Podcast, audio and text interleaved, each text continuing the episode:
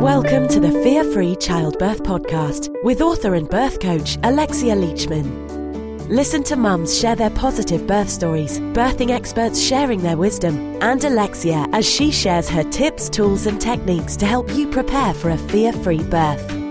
If you have birthing fears you want to clear, Alexia has created a free three part video series showing you exactly how you can clear your childbirth fears head over to www.fearfreechildbirth.com and sign up today. And now it's time for the show. Hello and welcome back to the Fear Free Childbirth podcast. This is me, your host, Alexia Leachman. Thank you so much for joining me. Now, on today's show, I want to help you to make the decision between a hospital birth or a home birth. So, if you're at that point in your pregnancy where you need to make a decision between these two, then this is an episode for you. Now, during today's episode, I'm going to be joined by author Sonia Killick. Sonia has written a book called Birth F, yeah. Now, F is a naughty word, which I'm not going to say, but she has written a book that is basically there to help you to navigate between the various birth choices that are available to you. And she has completely wrestled with statistics, research, evidence, and all that stuff, and really mapped it out in her book to help you decide between epidurals, natural birth, home birth, hospital birth, and everything in between. And so I thought she would be the perfect person to talk with on the podcast to help you to figure out what's going to be best for you between a home birth and a hospital birth. Now, we have got a jam packed episode because actually, when Sonia and I started recording, we both just completely went crazy and talking about all sorts of birth stuff. And she is completely passionate about birth, as I am. So I'm afraid that during this episode, we do occasionally get a little bit ranty. But I hope that you don't mind because actually it's all to help you to hopefully better understand the various aspects of the decision that is choosing between a hospital and a home birth because it's not an easy one to choose between. There are so many factors to take into consideration. So, some of the stuff that we talk about during our chat is, well, what the difference between the two are. But she also shares some brilliant statistics on the level of interventions that you're likely to encounter during hospital births versus home birth, but also how the hospital environment is not conducive to birth and what impact that might have on your birth. So she also shares some considerations that you need to take into account when you're choosing between a hospital or a home birth, but also the need to think about birth holistically when making your birth choices. There's also a little bit in there about insights into how care providers within the hospital environment might be approaching birth and how that's something you need to look out for while you're within the hospital environment and interacting and communicating and basically dealing with some of your care providers in that environment. And also, we talk about why striving for a natural birth doesn't mean that you actually get it. And if you don't get it, not to judge yourself for it or not to beat yourself over the back with a great big stick, and indeed not to do that to other women too. So it's a jam packed episode with lots of passion, lots of ranting, but also lots of really great statistics and some great facts. And Sonia has been an absolute superstar because she has also provided a ton of goodies as a free download as bonus content to this episode. And I'm going to talk more about that later because she's going to talk about some of that during the podcast chat. She's part of what she gives away is a chapter of her book, or is it three chapters? I can't remember. There's so much that she gives away. And all the goodies that she gives away are going to be available at the podcast show notes that you'll be able to find at fearfreechildbirth.com forward slash 202. You see what I've done there with that short URL? It's easy to remember season 2, episode 2. So I've just called it 202. And I think that might be a pattern that I stick with. You know, next week it'll be 203. Um, hopefully I can stick with some sort of consistency with this one. Um, so yeah, you'll be able to get all the download goodies at forward slash 202. So that is what I'm going to talk about with Sonia. But quickly, before I go into all that, just got a couple of things to update you on.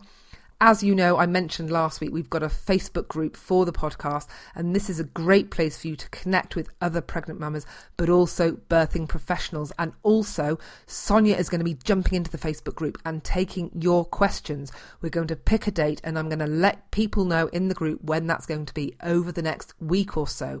So that's another reason to join in the group. Toni Harman, last week's guest, who's the author of Microbiome and the filmmaker behind Microbirth, she is popping into the Facebook group tomorrow, Friday, if you're listening to this on publication date Thursday.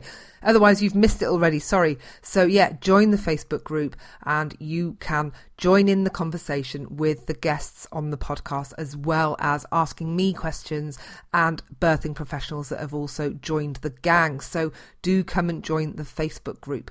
Um, I think that is, I just wanted to let you know about the Facebook. The other thing that I want to mention as well is Patreon. As you know, this podcast, if you don't know, let me shed a little bit of light. This podcast takes a ton of work and lots of time, and I need to spend more time doing stuff on the business that earns me money. And this podcast doesn't earn me money. And I'm afraid I haven't got a rich man, benefactor, man, person, anybody giving me loads of cash to do this podcast. And, and so I do this and I do, do everything myself the editing, all the publishing, all the social media stuff, la la la, all the researching, the booking, the guests and all that good stuff.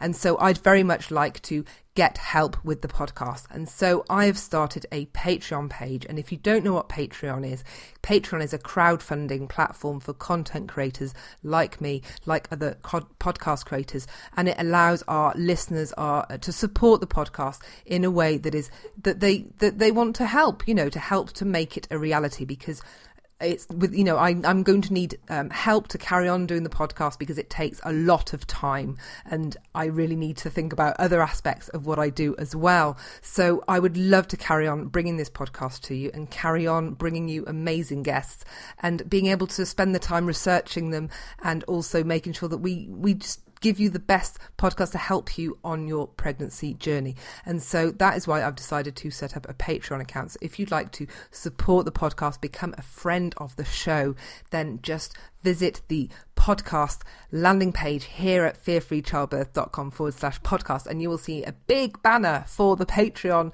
um, page. You can also just go straight to the Patreon website and just look for my profile, which is Alexia L.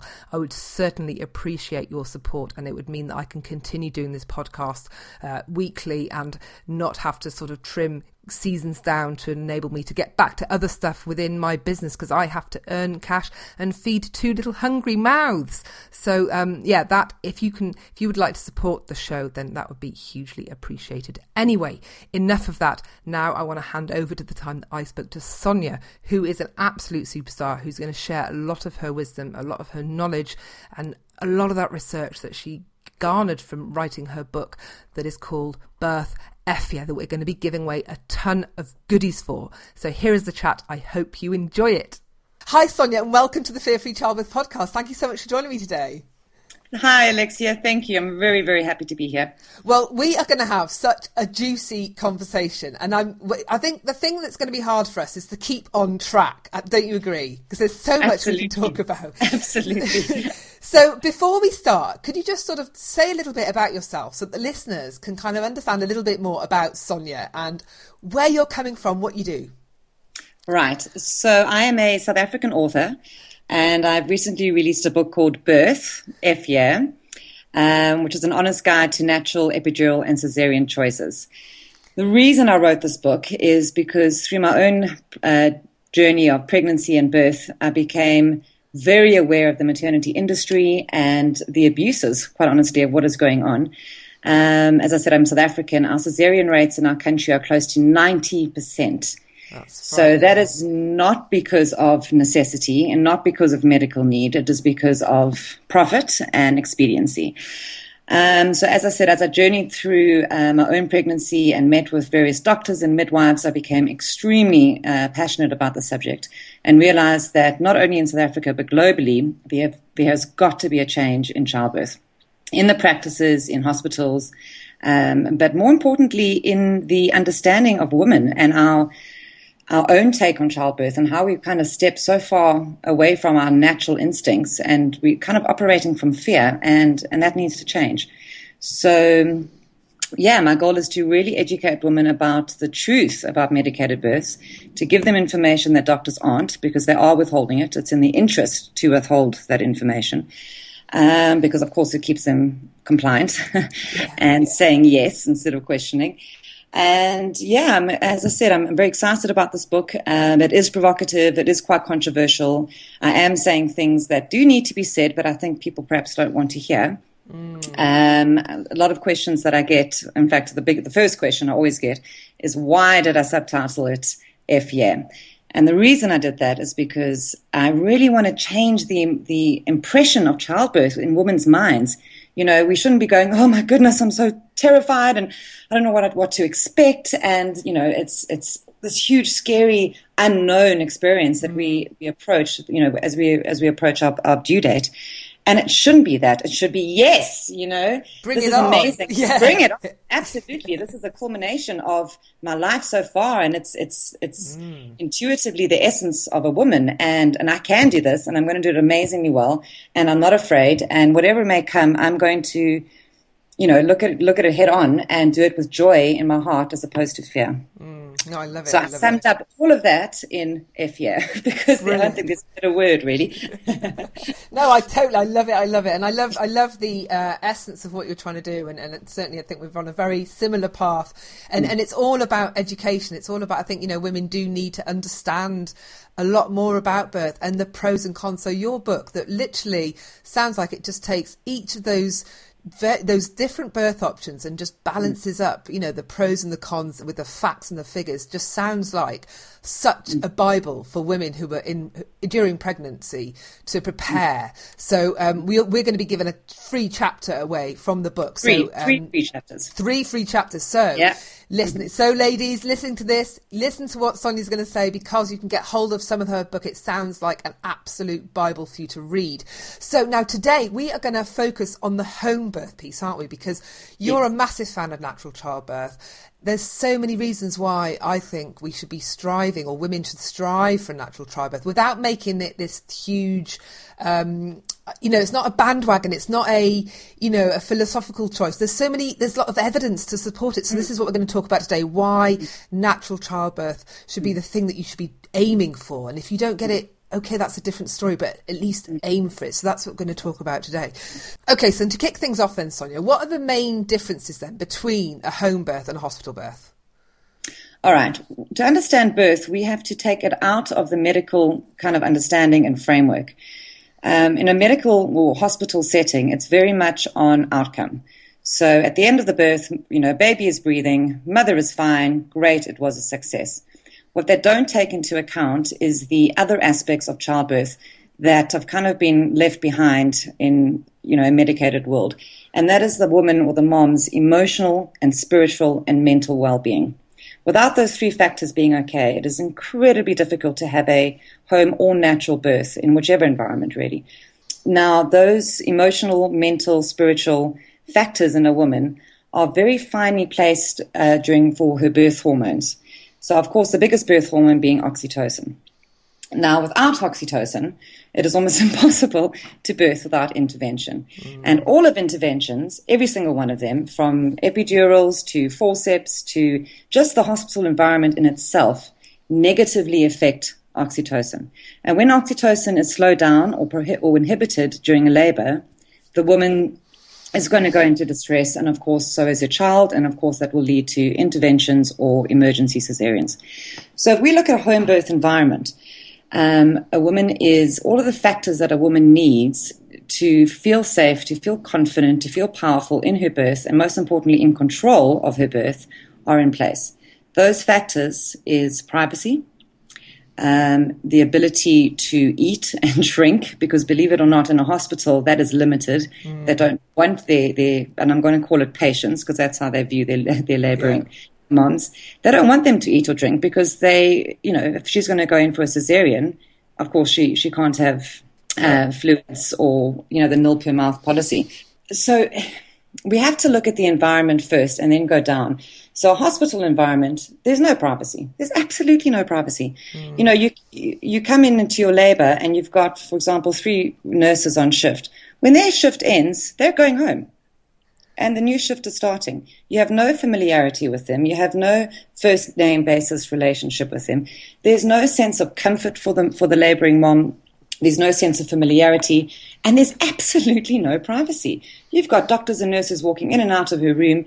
How does that make a woman feel in any way safe? Now, because she doesn't feel safe, her oxytocin slows down. Because oxytocin slows down, distress is picked up, and of course, the doctors start the interventions. The minute the interventions are started, it's a slippery slope, and uh, the chances of continuing a natural childbirth are almost slim to nothing. Mm, mm. Um, the other difference, of course, between a home and hospital birth is your caregivers. Now, the caregivers are fundamental to a successful natural birth in any environment.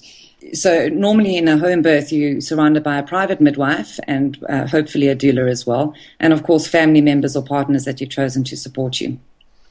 So, when a woman is surrounded by people that she knows, that she trusts, that she can be 100% herself with during her labor. And that's a very important uh, point because I know for my labor, I mean, I don't know about yours, Alexia, but I mean, I screamed and I grunted and I cried and I, I was totally naked and I was squatting on the floor. You know, it was, and I did all of those things because I felt comfortable and safe to do that. Mm. And those, it was those expressions of who I was and that ability to really get into the birth, um, you know, vocally and mentally and spiritually, that allowed me to have a successful natural birth. Mm. I could not imagine doing those things in a no. hospital. I no. mean, it's just, it's impossible.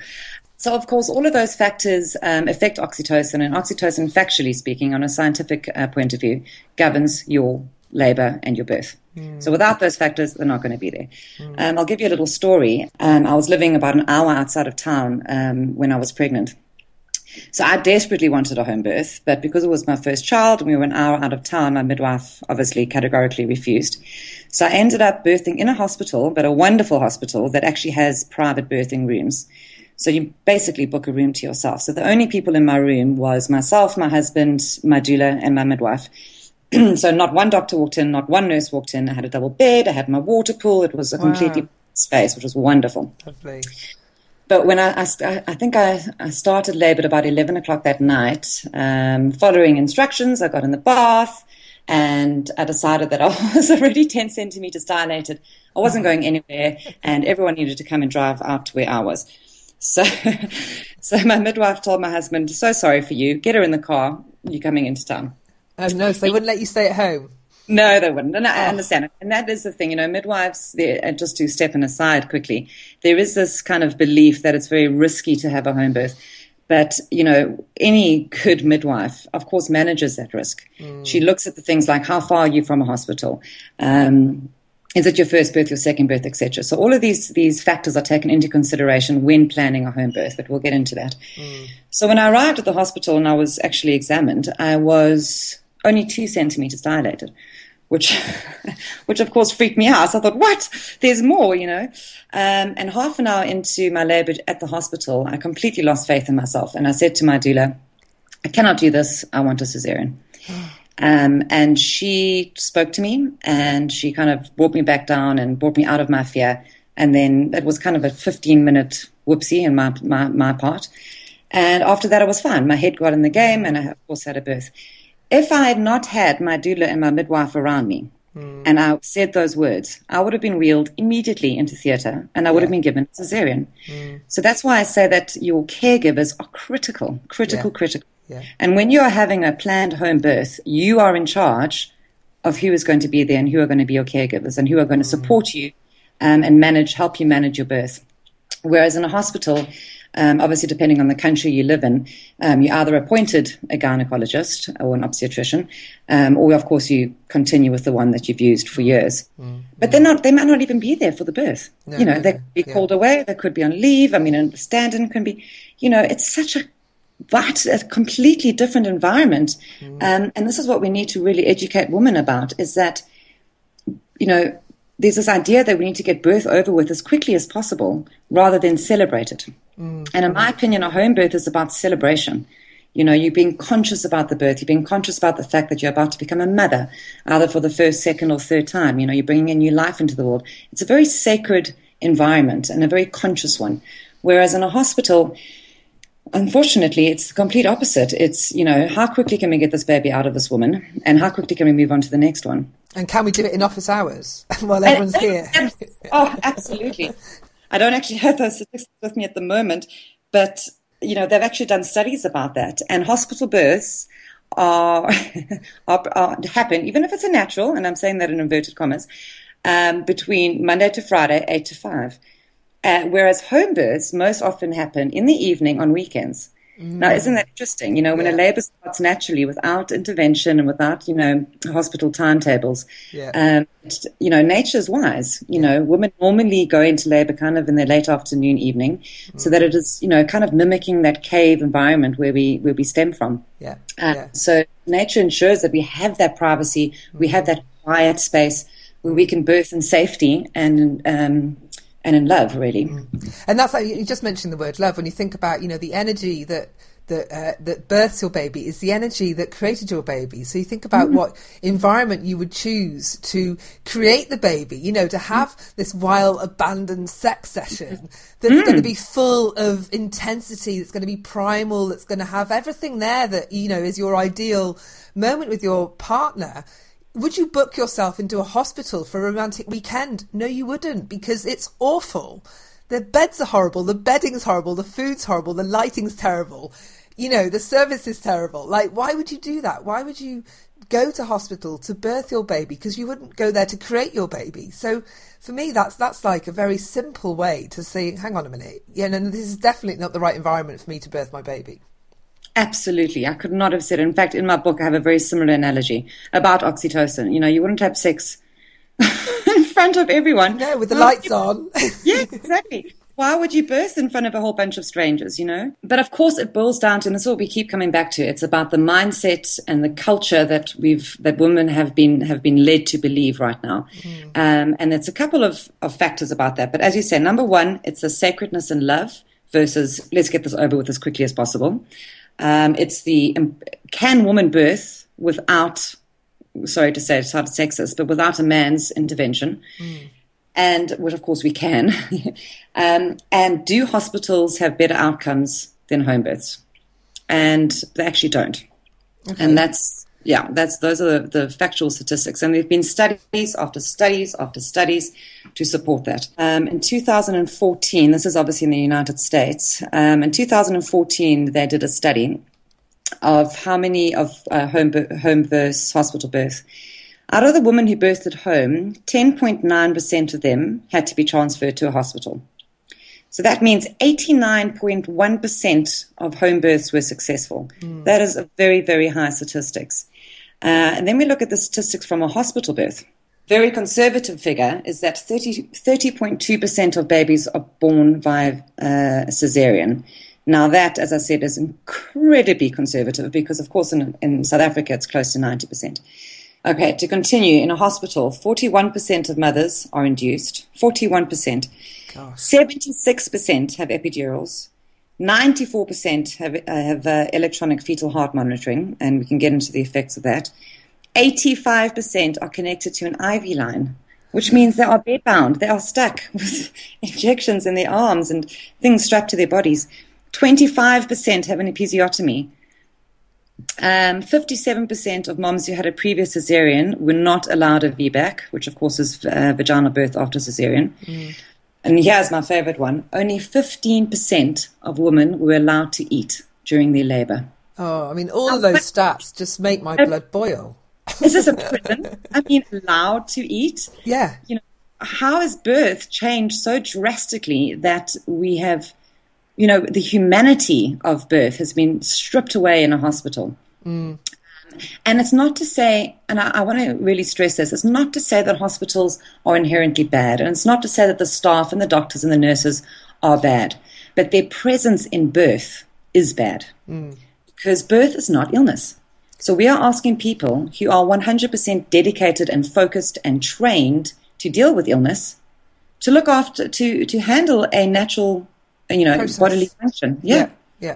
In yeah. fact, this morning I was driving and I was thinking about our upcoming talk, and I was thinking to myself, please forgive the analogy, but I was thinking, you know, what other natural bodily functions do we have? And of course, it's going to the toilet, having sex, eating, etc. Now, would you book yourself into a, a hospital to go to the toilet? And if you did, what would that look like? You know, can you imagine the repercussions of of what would happen to your mind and your body if you had to, if a hospital had to manage, yeah. you know, going to the toilet? But stay you with would the uh... diuretics. You would be, you know, given a nappy. You would be, you know, you'd be treated like, uh, you yeah. know, like a worthless. And this is the thing, you know, birth is not an illness. But when we think about just staying with the toilet analogy, when you think about, you know, a lot of people don't feel comfortable enough doing a number two at work or doing a number two in a public toilet because they don't mm-hmm. feel safe. Their body mm-hmm. doesn't let go and they can't mm-hmm. do it. I mm-hmm. went to. Um, I remember I was. I went to a very well-known music festival here in the UK called Glastonbury, which is a five-day music festival where the toilets back in the day used to be notoriously awful. Mm. Basically, big farmers' troughs in fields that you just you know, you couldn't bear the thought of going to the toilet. So I think for five days I just couldn't bear having a number two at the festival. And but surely enough, the minute I got home, I was fine. My body let go. And you're asking a female body to completely let go and feel comfortable to birth her baby. If she can't even have a poo at work, mm-hmm. then how on earth is she going to have a, a, be able to birth her baby successfully and smoothly and comfortably in a hospital environment? You know that mm. to me again is sort of says it all. Those those that kind of the the naturalness of that bodily process, the fact that you're not letting your body go, just kind of puts that into stark. It just highlights the ridiculousness of being in a hospital to birth your baby. I think when you're healthy, you know? So, Alexia, the language we are using, you know, letting go, love, all of these things, these yeah. are all emotive words that we are using. Mm. And I think that's where the disconnect happens between a natural birth and a mm. hospital birth. Yeah. Because doctors do not recognize those elements of birth. Mm. For them, it is purely mechanical. Mm. You know, it is a physiological process. The baby either comes out the, the, stomach or it comes out the vagina, and we will give every drug or or instrument that we need to give you in order to make that happen faster and easier. Yeah. Um, and that is their viewpoint. And as I said previously, it's not that they're bad people, but that is what they've been trained to do. Mm. You know, we are saying to them, don't use your training, don't don't be a doctor. You know, um, and it's almost impossible to ask them to do that. You know, the, the sad truth is, if doctors were to support um, a natural birth, they would be doing nothing. You know, if a woman went into labor and went into a hospital and had a completely unassisted, normal, natural childbirth, the doctor would be sitting in the corner twiddling his thumbs because he wouldn't have to do anything, would he? So, yeah, so you know, our original kind of topic of discussion and question is about home versus hospital births, and I don't think it's ever going to be possible for a hospital to fully support a normal process of childbirth. Mm. It's just not in their training, it's not in their design, it's not in their makeup. Um, and I do, you know, getting back to the fear that we were speaking about for women, um, a lot of women are afraid of a home birth. Um, I think a lot of that has to do with media. You know, we think, oh, there's an emergency, you've got three minutes, you know, all of these uh, medical shows, you know, Grey's mm. Anatomy, they put this idea of, you know, intense time and pressure on everything, which of course is not the case. You know, there is actually a lot of time, if necessary, to get to a hospital. Um, complications are normally picked up fairly early, mm. either in the pregnancy or during the labor. Um, and there is time to transport to a hospital if necessary. For me, the middle ground is, of course, a birthing center. Mm. You know, let let women have that kind of security of of having that medical support on hand, but it cannot, of course, be the focus. You know, so a birthing center where midwives are the are the are the driving kind of caregivers. There is a theatre available. It's not the go-to, um, but if if a complication arises, you know, the women aren't being transferred in a in an ambulance; they're just being wheeled down the mm. down the corridor, of course, which makes it a lot easier. Mm. Um, but it's also what's also very interesting is if you look, you know, it's all based on on mindset. You know, if we look at, at different cultures around the world, you know, when cultures that 100% support home birth and it's the norm for the for women to birth at home, like in the Netherlands, there's no questions, there's no stress. You know, mm. that's just you give birth, and there's absolutely no concern or worry about it. Mm. Mm. Um, so again, it's just getting back to you how do we change the mindset of women and and as we were speaking earlier, it's not going to be through the hospitals. It's not going to be through the doctors. It has got to be driven by women around the world who are standing up and saying, you know what, this is my body. And I do not need a doctor to tell me how to do a natural, intuitive mm. thing that I was actually designed to do, mm. you know. Mm. And talking about fear as well, I mean, when we're talking about fear in childbirth, we're not just talking about the, the birthing woman and her fears. I think when it comes to hospital birth, we're talking about the fears of the, the, the medical staff, the caregivers as well, because a lot of an interesting thing that came out from a conversation I've had with another birthing professional is that birth birthing professionals tend to um, be people that have got their own inherent fears around birth and they're fascinated by the subject, so they get drawn to want to work in it. So you've already got a very high proportion of people working let's say in midwifery or gynecology or whatever that have got this kind of draw to birth as a, as a concept, as an idea, and that might be because of their own things going on. But also, when you think about the hospital environment, those people that work in those environments are seeing the bad end of stuff all the time. So, for example, the anaesthetist might be seeing women coming in for C sections in a right old state that have had a very complicated birth, and that's the only view of birth they tend to see day in, day out. And so they have these fears around birth. They can see how bad it can be, but they don't see the good side, the normal, natural side of it. And so within that environment, of course, they're going to be fearful that it could all go wrong because that's the only bit that they see. They don't see enough of the good stuff. And certainly when I've had conversations with some of the caregivers that you typically find within a hospital environment, a lot of them are so, when they see a natural home birth video on YouTube, for example, they're like, wow, I didn't know it could be like that. And it's like, no, because they're just not educated in that way. They don't understand that that's how birth can be. They just see this very narrow view of birth. But unfortunately, that narrow view perpetuates and they kind of create more of it because that's all they know. And so by putting yourself over or handing yourself over to that environment, you're kind of handing yourself over to a, a, very likely particular outcome because the people looking after you only have a narrow view of how it could possibly go anyway. They don't understand the broader way that it could that could turn out. And you've got some midwives. I was at a midwifery conference recently, and a lot of midwives feel so frustrated that within a maternity unit in the UK, particularly, that when it's you know the delivery suite that's high volume, lots of drama, lots of people's shifts changing, people with too much work, too much stress that they have to go a certain route and they get carried away with a certain level of care or lack of care and they'd much rather treat their patients, I don't want to use that word, but you know, birthing mums in a different way, but they simply can't because the system's just not set up for it. And so by choosing to go within that hospital environment, you're kind of handing yourself over to all the that, that, that whole craziness that is these people that are fearful because they see the bad end of it, these women midwives that can't support you in the way they'd love to because the system doesn't let them. So for me, unless there's a complication, it's like don't even go there. Don't even go in that environment because there's just too much stuff going on that's got nothing to do with you and the fact that you're birthing your baby. Do you see what I mean? Oh, such an excellent, excellent point. Absolutely, and I actually covered that in a in a uh, chapter of my book. Is that you know, as I said previously, when interventions are performed, the body kind of loses its ability to carry on normally, and then it relies on further interventions. So when you do intervene in birth, interventions now become necessary. And as you were saying, that kind of perpetuates the idea that interventions were necessary in the first place. Mm. You know, um, so doctors do believe they are saving the day. They do believe that what they're doing is necessary because, as you've said, they're caught up in that um, way of birthing, and there is no alternative. And you know what I would love to see? Uh, you know, how many obstetricians and gynecologists have ever actually seen during their training have they ever seen a normal beautiful home birth? Mm. i guarantee you they haven't. Mm. you know they're learning the mechanics. They're learning the the skills you know how to do an episiotomy how to you know do a cesarean. They're learning the skills sure. But they have not learned um, as you say the other side of birth. They haven't learned about a woman's innate ability. They haven't learned about um, how she can perform when she is left alone and in peace. They haven't seen any of that something quite interesting for you. Uh, John Whitridge Williams, that was a bit of a tongue twister. Uh, he started uh, the John Hopkins Hospital in 1912.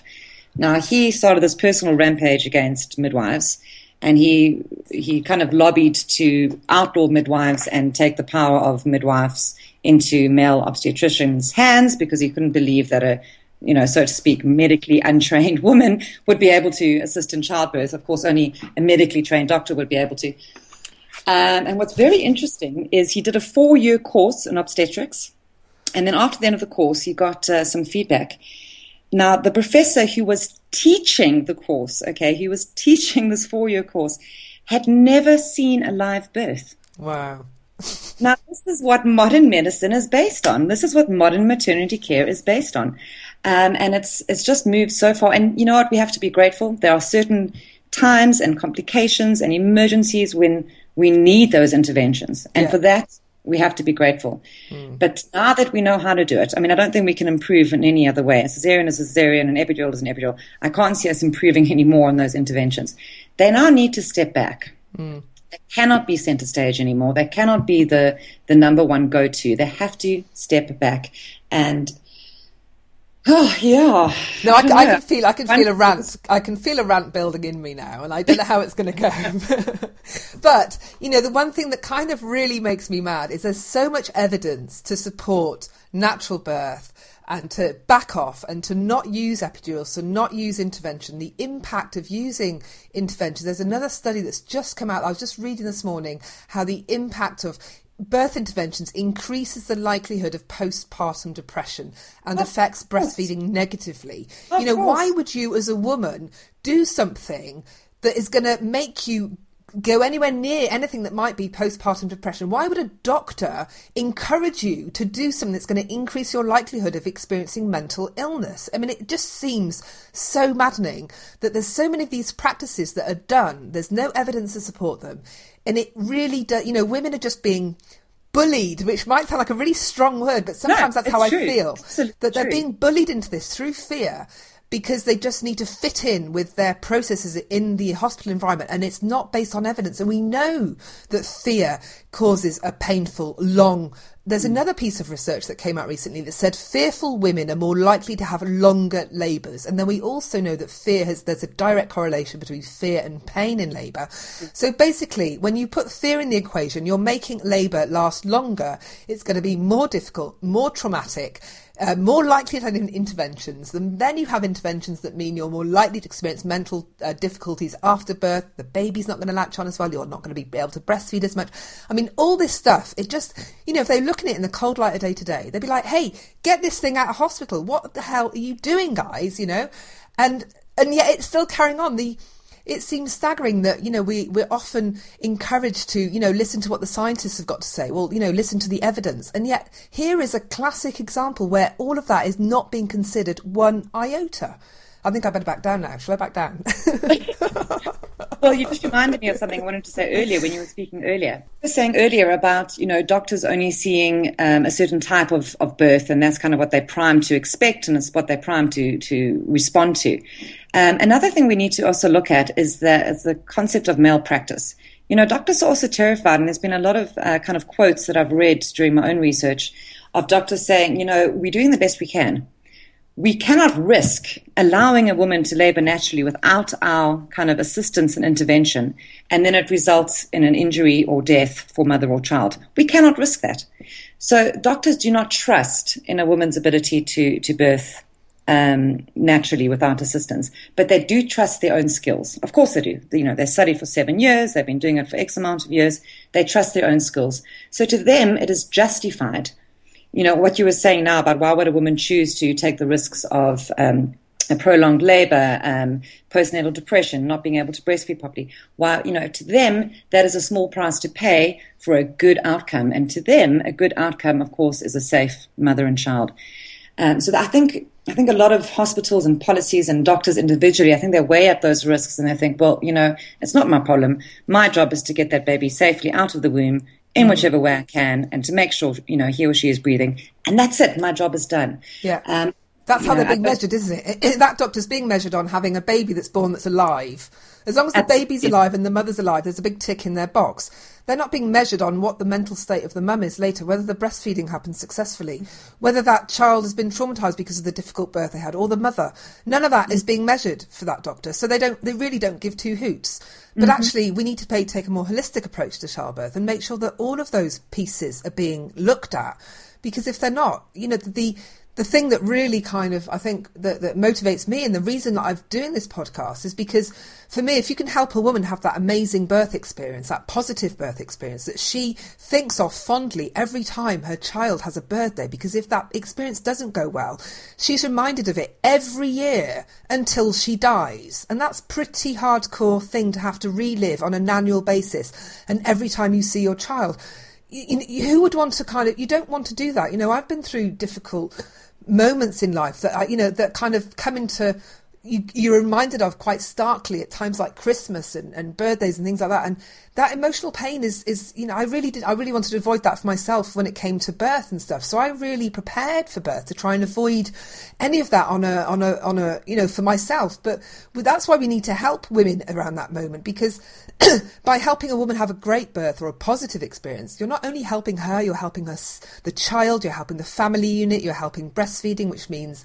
you know, there's so much evidence about the benefits of breastfeeding for the health of the child, for, on so you know on so many levels. I mean, we could talk about the evidence all day, but helping a mother in the birth it just seems to have such a ripple effect through the rest of society without wanting to sound like it's too big a concept to be talking about.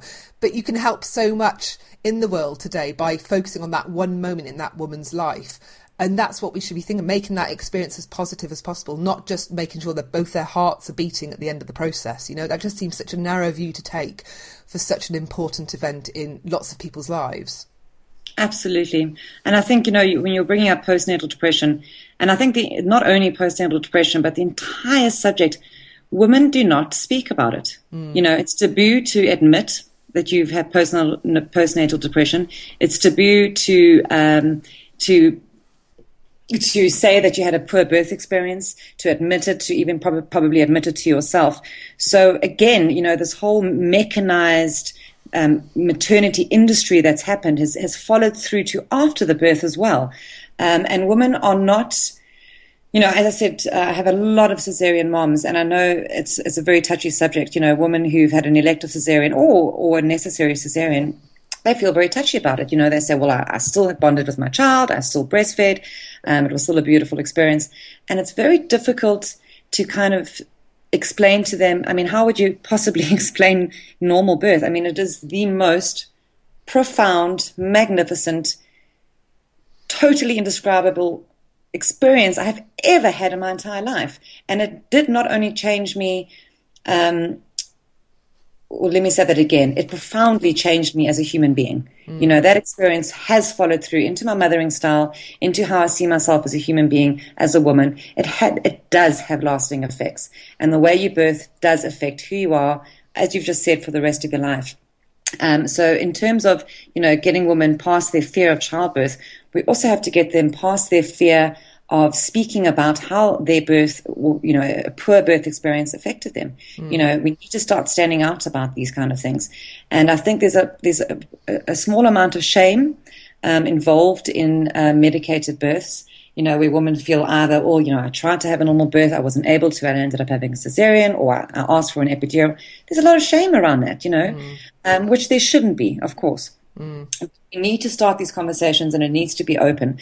Um, and in that way, we can kind of pull birth back from the back out of the mechanics and into the sacred. And I think that is that mm. needs to be our goal. Um, and as you mentioned the word holistic earlier, and that's what it is. You know, childbirth is holistic, and as you said, it's not only it doesn't only affect the mom, it affects children. And you said, you know, it, it you know we can take it all to the big world, and it does. It does affect society as a whole. It mm. affects cultures as a whole. And I'm even going to take that further and say I believe it it affects equality.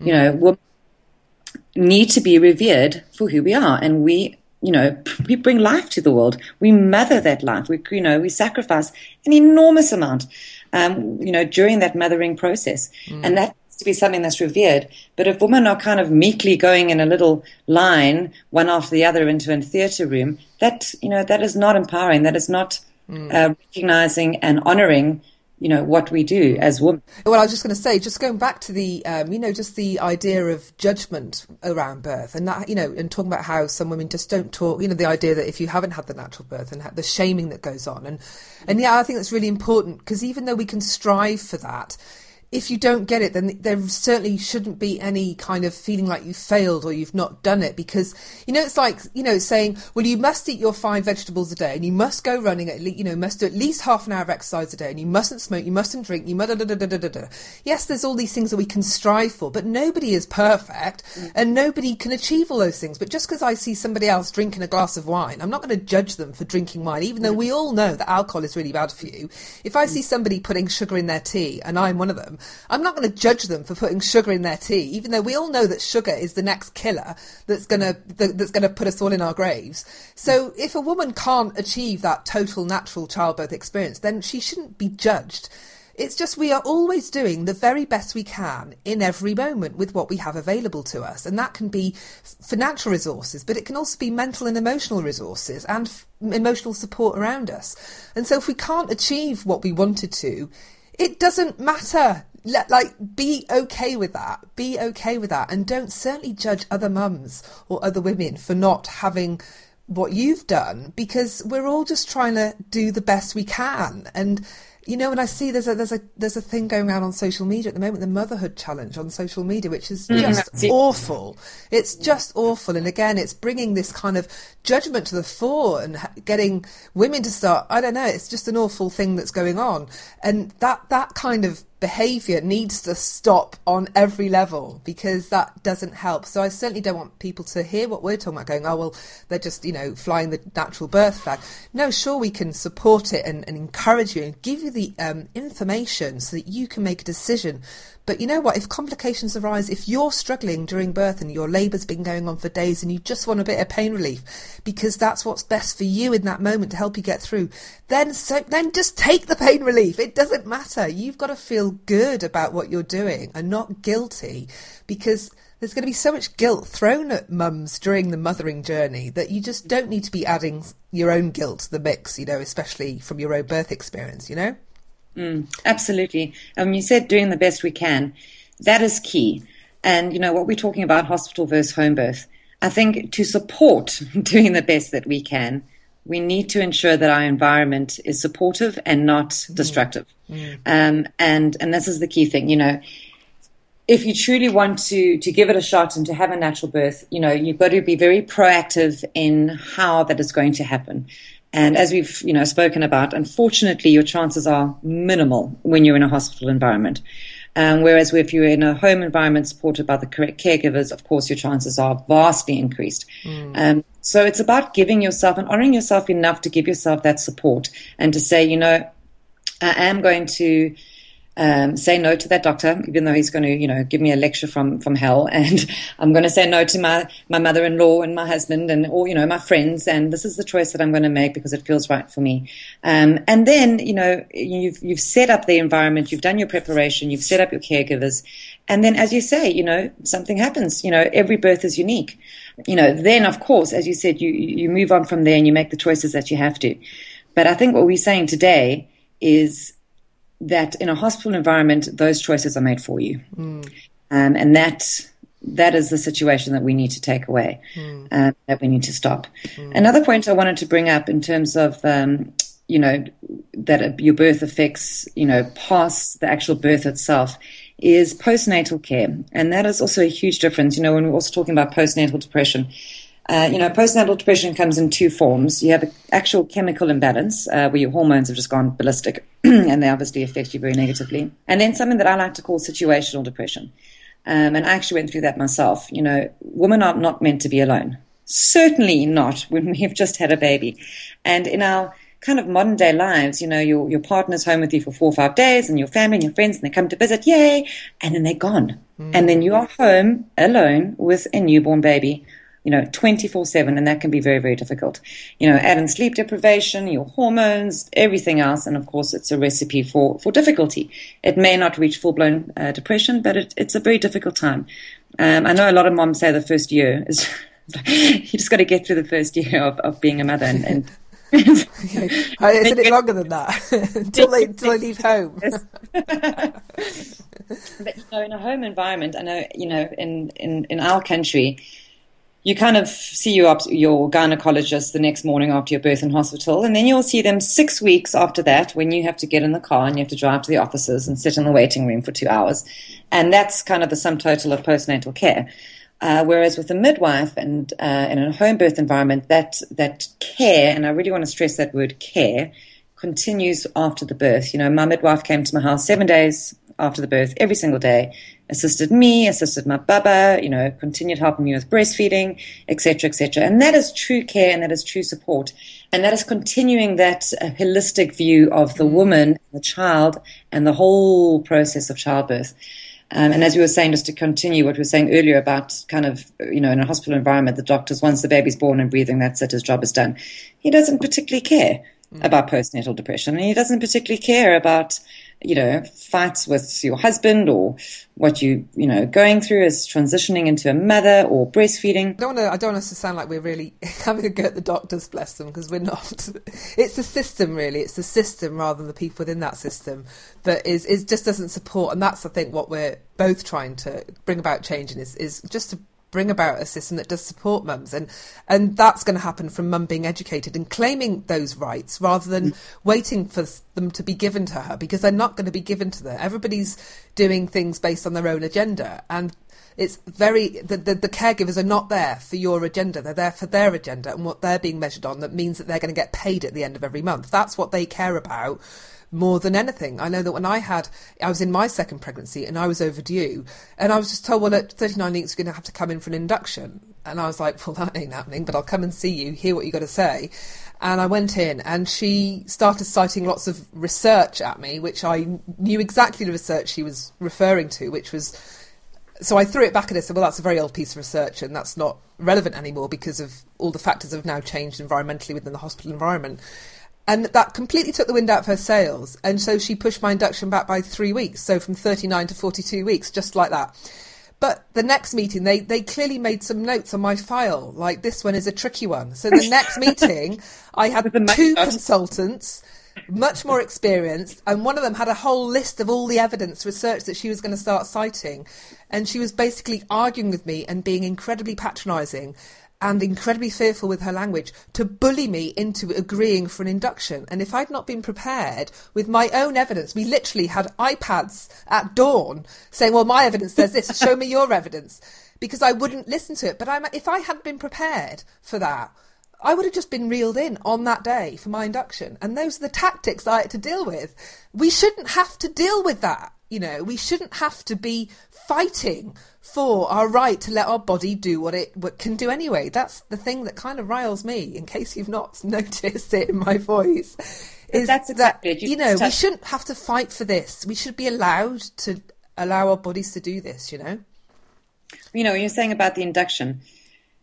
You know, exactly what we're saying. The doctors aren't necessarily bad people, but they are, you know, they're almost like they, they're almost pushing their fear onto us. Yeah. You know, they are fearful that if you do wait the pregnancy out, something may happen. So they they're pushing their fear onto us because they are you know afraid of a possible negative outcome, mm. not taking into account. I mean, but as a matter of interest, did they just um, suggest the due date? You sorry, your induction based on due date, or did they actually do an ultrasound and check your placenta and check your amniotic fluid? No, no. The, this this this induction meeting was put in when I was twenty weeks. It was like, oh well, no, you're an older mum, therefore you're high risk, and therefore we're going to try and induce you at thirty nine weeks. And I was like, whoa, whoa, whoa, hang on a minute, older mum, I'm going to be six weeks after my 40th birthday on my due date. So I'm now, this 40th birthday, this 40th year, is this line that you've made up anyway that makes me high risk. You're not looking at any lifestyle factors. You're not looking at whether I'm overweight, whether I eat badly, whether I've had fat ankles during my thing, whether I had complications. The mm. only thing that made me high risk was my age. Nothing else. Everything else was going fine. So I knew, you know, I smelt a, a rat from the beginning, as it were. And I was like, well, that's no reason to induce. I'm sorry. So I, I, I prepared like crazy for that meeting, mm. which is why I did a lot of research and a lot. I wanted to understand the risks of being an older mum. Were there risks? And, and, so I was very well prepared, fortunately. But if I hadn't, I went into that meeting, and my podcast listeners will know this already because I've shared this briefly on, on another podcast. But I'd just come from having all my midwifery checks. So my blood pressure was okay, my urine was okay, everything was fine, bump was okay, heartbeat was okay. We did a little bit of fetal with a Doppler, you know, just to listen to mm-hmm. heart rate. Everything was fine. So I went from there. They handed me over to the consultant, and she looked through the notes. She went, "Oh yeah, everything's fine." Now, in the next breath, this is what she said. Well, now obviously the last thing as we want is for you to deliver a stillborn baby because that would be traumatic for everyone. And I was like, you, you what? How Wow. dare you use that language? My baby can hear you. Like, you wouldn't say that. So I was like, how dare you use that kind of language to me? And if I hadn't been better prepared for that meeting, they were prepared to take me right into having an induction there and then in the next room. But I stood my ground. And she was literally using fear based language to kind of bully me into that because, of course, a mum is going to go, oh, stillborn. Oh my God, no, no, no, no, no, no, no, no, no. I've, no, no, no, no, can't risk that. Yes, whatever you say, doctor. And that is, that's what's wrong here is the fact that they're just taking advantage of women that aren't educated to cover their backs. And my midwife later told me, she said, they're doing that because they're getting sued a lot by women where births don't go great and then they sue the healthcare providers. So they're basically, they're acting as risk managers on a financial level in that moment because they don't mm. want to get sued. And that's based, that's what you're dealing with. You're dealing with risk managers, not caregivers in some of those mm. meetings. And you need to, as a mother, as a pregnant mother, you need to be aware of the other factors at play when you're dealing with your care providers because it's not, they're not always sitting there with your best interests at heart. And I think that's what we need to get across really. That's why you need to get savvy, you need to educate yourself, you need to know your rights, you need to know when you can decline an induction, know when you can decline monitoring. You don't need any of those things because they, they're not always entirely necessary. Of course, big caveat, big caveat, unless there's a complication and unless baby's in distress, unless you're ill, unless you've got stuff going on that's medical anyway. But if you haven't, you don't need a lot of it. Well, this is the thing, you know, they, they did not prescribe an induction to you based on your individual situation. No. They did it because of a textbook. And this is how they are approaching every single birth. They don't look at a woman's, um, you know, health, as you said, her health, her lifestyle choices, her, they don't look at the individual holistic woman. Um, and what's also interesting with inductions is the due date. You know, they are wrong, and here's a statistic 96% of the time they are wrong with due dates. Yeah. But Don't now get me- they yeah, want don't get me going on due dates. induction based on that level of inaccurate data. Yeah. Yeah, no, it's fine. I've got a whole episode on due date. So if anybody listening wants to find out more about how you can find out more realistic due date, I'll put a link in the podcast show notes for today's episode because basically the due date calculation method is based on an idea in the Bible. It's not based on science. And this 96% rate that Sonia's just quoted kind of proves that. So if you want to find out more about that, I'll have a link in the show notes. Now, Sonia, we have just talked about so much today and I feel that we could rant forever and it has become a bit ranty, but that's okay because we, we believe what we're doing, right? We believe what we're doing. So I just want to try and like wrap this up a little bit. And, you know, so for women that are thinking about, you know, okay, I, I get the hospital birth is a bad thing. Okay, if I want a home birth, but I'm still slightly worried and I want the, you know, what, how can they make a decision? How, what can help them to make the decision about, okay, I'm going to go for home birth. What things do I need to put in place? Or how can I protect myself uh, or help myself have the most positive experience? You know, in case things don't go great, that I'm not putting myself at risk. What things can a, a pregnant mama do to help to ease that journey or to, to, to do a home birth that's more likely to be successful for her? Right. Number one, a good midwife and a good doula. Those are your two, those are your bulwarks, those are your Amazonian women. They are going to impart all of their wisdom. It's going to be unbiased wisdom. Um, they are going to give you uh, medical advice and assessments based on you individually as a as a uh, as in your own individual pregnancy and as yourself as a woman. Number one, absolutely key. Um, and then the next step, of course, is to just begin educating yourself. It is vital that you become confident in your own knowledge of the processes of pregnancy and birth, that you become confident in your own ability to do it. Um, it's also a very conscious kind of journey that you need to commit yourself to. Um, my my midwife, I mean, she had us journaling. We had to speak to our mothers about our own births. You know, so it's a very conscious involvement during your pregnancy. Um, I wrote down. I mean, I've still got my, my birth journal. I wrote down what am I afraid of. What am I afraid of in terms of motherhood? What am I afraid of in terms of, um, you know, pregnancy and labor?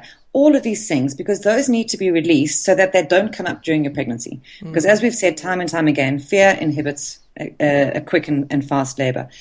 So find yourself a really, really good uh, midwife, a really good doula. I do suggest you get references.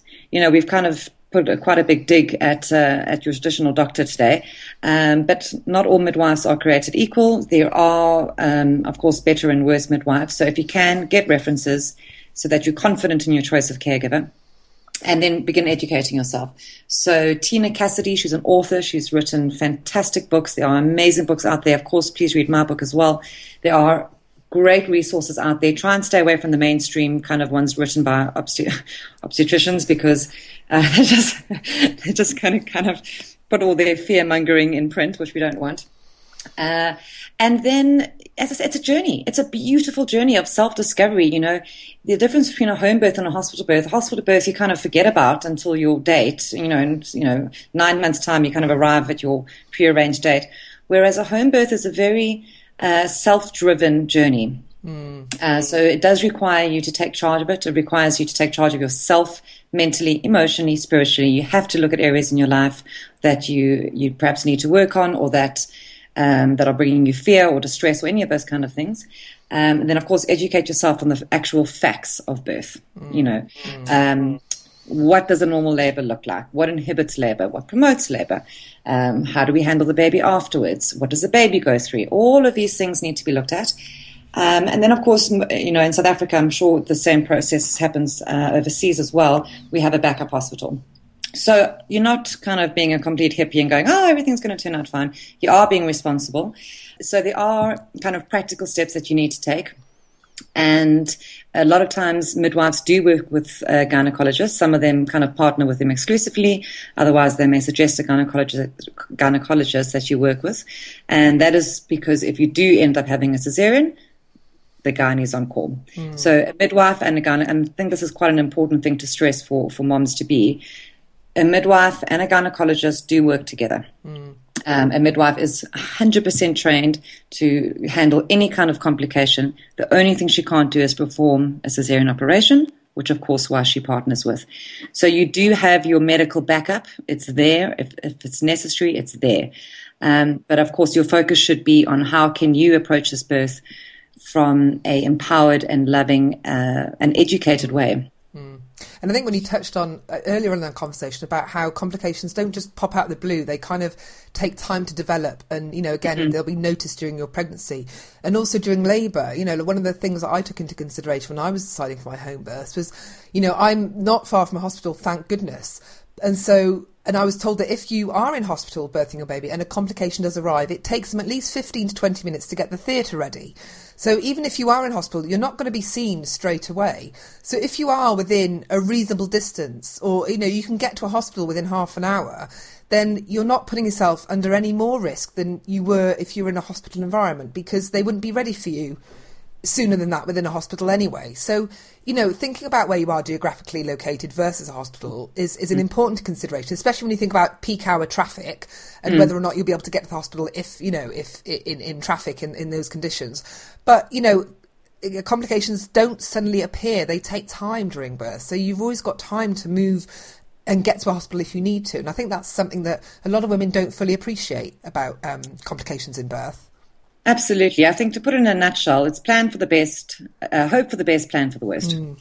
In a nutshell, you know, you've Absolutely. got your plans in place in terms of your backup hospital, but do everything in your power to, of course, to plan. Mm, mm, mm. Now, um, you have provided a ton of goodies for my listeners today, which I am so grateful for, Sonia. So let's just give a little bit of a overview as to all the goodies. We've, we've come up with a beautiful, like a, a act, like not action packed, but like absolutely packed download with loads of stuff for people to get. So first of all, we mentioned this at the beginning of the podcast. Three chapters from your book, which I think just sounds like the like, women have just got to be reading your book anyway if they want to feel like they're educated. But also, you've come up with some other stuff. Should we just run through the other stuff that you've provided? Absolutely. Well, the first is my birth intervention summary, which I'm incredibly proud of. I have to say, it took me about a month to get right but it's kind of an um, infographic. Um, so it's kind of like a quick reference guide where you can see, okay, an epidural does this to the mom, does this to the child. So it's just a kind of an A4 summary that you can obviously keep on your computer or print out. Um, so that's I'm giving away. Um, I've also got your breast milk versus formula nutritional guide. Um, it is the most. I did not do it myself. Um, it was actually a um, a wonderful woman in Canada. She did it as her thesis. It is the most comprehensive um, list of nutritional um, information you will find in breast milk. I mean, it's, it's staggering how many uh, nutrients and vitamins and, and hormones and cortisols and everything you can find in there. So that's definitely something to keep in your repertoire next time someone wants to convince you to stop breastfeeding and start giving formula. Uh, I've also got a birth bag checklist. Um, it is designed specifically for a home birth.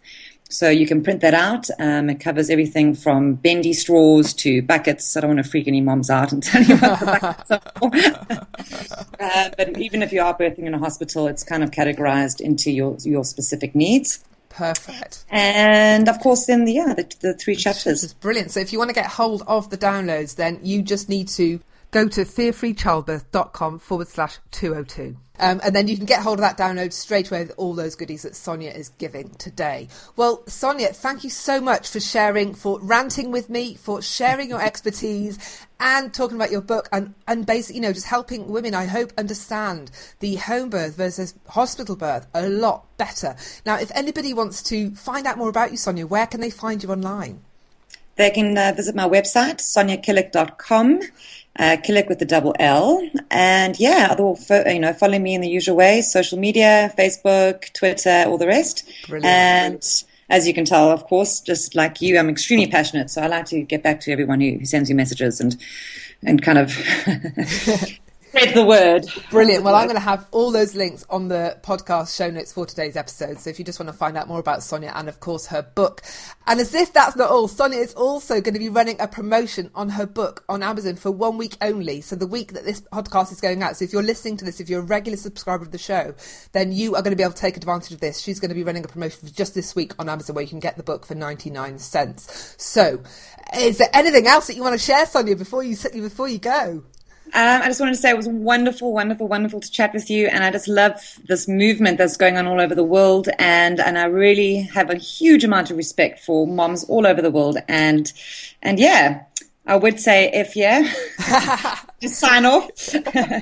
Brilliant. And yeah, thank you, Alexia. It's been wonderful. Thank you for coming on. Thank you for coming on. Bye. Well, I hope you enjoyed listening to Sonia chatting on the podcast. And yes, I do admit we did have a few rants, and I hope that you don't mind us getting a little bit ranty like that occasionally. Now, I just want to recap what Sonia is giving away because she is giving a ton of really fabulous stuff. So let me just run that through you again. She's giving away a guide that compares the nutritional information for breast milk versus formula so that you can really make a decision on that from an informed perspective. She's also giving away a birth bag checklist. And she's also got this fantastic diagram that's a summary of the birth interventions and their impact on the mother and the baby. So she's giving away all those things. All you need to do is go to fearfreechildbirth.com forward slash 202, which is the short link for today's podcast episode and there you'll find all the show notes and a bright yellow banner that says Sonia's birth preparation resources. Download it today. So you can't miss it. You really can't miss it. And right below that, there is also a link so that you can get hold of three free chapters from her book, Birth F yeah. So yeah, loads of stuff that Sonia's giving away. And also, as if that isn't enough, Sonia is going to be coming into the Fear Free Childbirth Facebook group to answer questions next Tuesday. So what you need to do is just Join the community, join the fear free childbirth community. If you haven't joined already, then just come to the website. The minute you sign up, you will get an invite to join the Facebook group. And then you'll be in there. You can ask Sonia a ton of questions. We've got Ton- Toni Harman in the group tomorrow answering questions all about the microbiome. She was on the show last week. She's the author and filmmaker behind the film Microbirth and the book Microbiome. So she's going to be in the Facebook group tomorrow at 2 p.m. GMT, taking your questions. And then we're going to have Sonia in the group next week. So there's lots going on in the group. We've got some fabulous birth professionals in the group helping people answer questions. And of course, we're going to have these fabulous guests also taking your questions. So I hope that you will come and find us in the Fear Free Childbirth Facebook group. I hope you've enjoyed today's show and I'll see you guys next week. Bye for now. Thanks for tuning in. You've just been listening to author and birth coach Alexia Leachman from the Fear Free Childbirth Podcast. If you enjoyed listening and would like to show your support for Alexia and the podcast, you can become a friend of the show and receive even more exclusive content. Visit www.fearfreechildbirth.com and become a friend today. Until next time.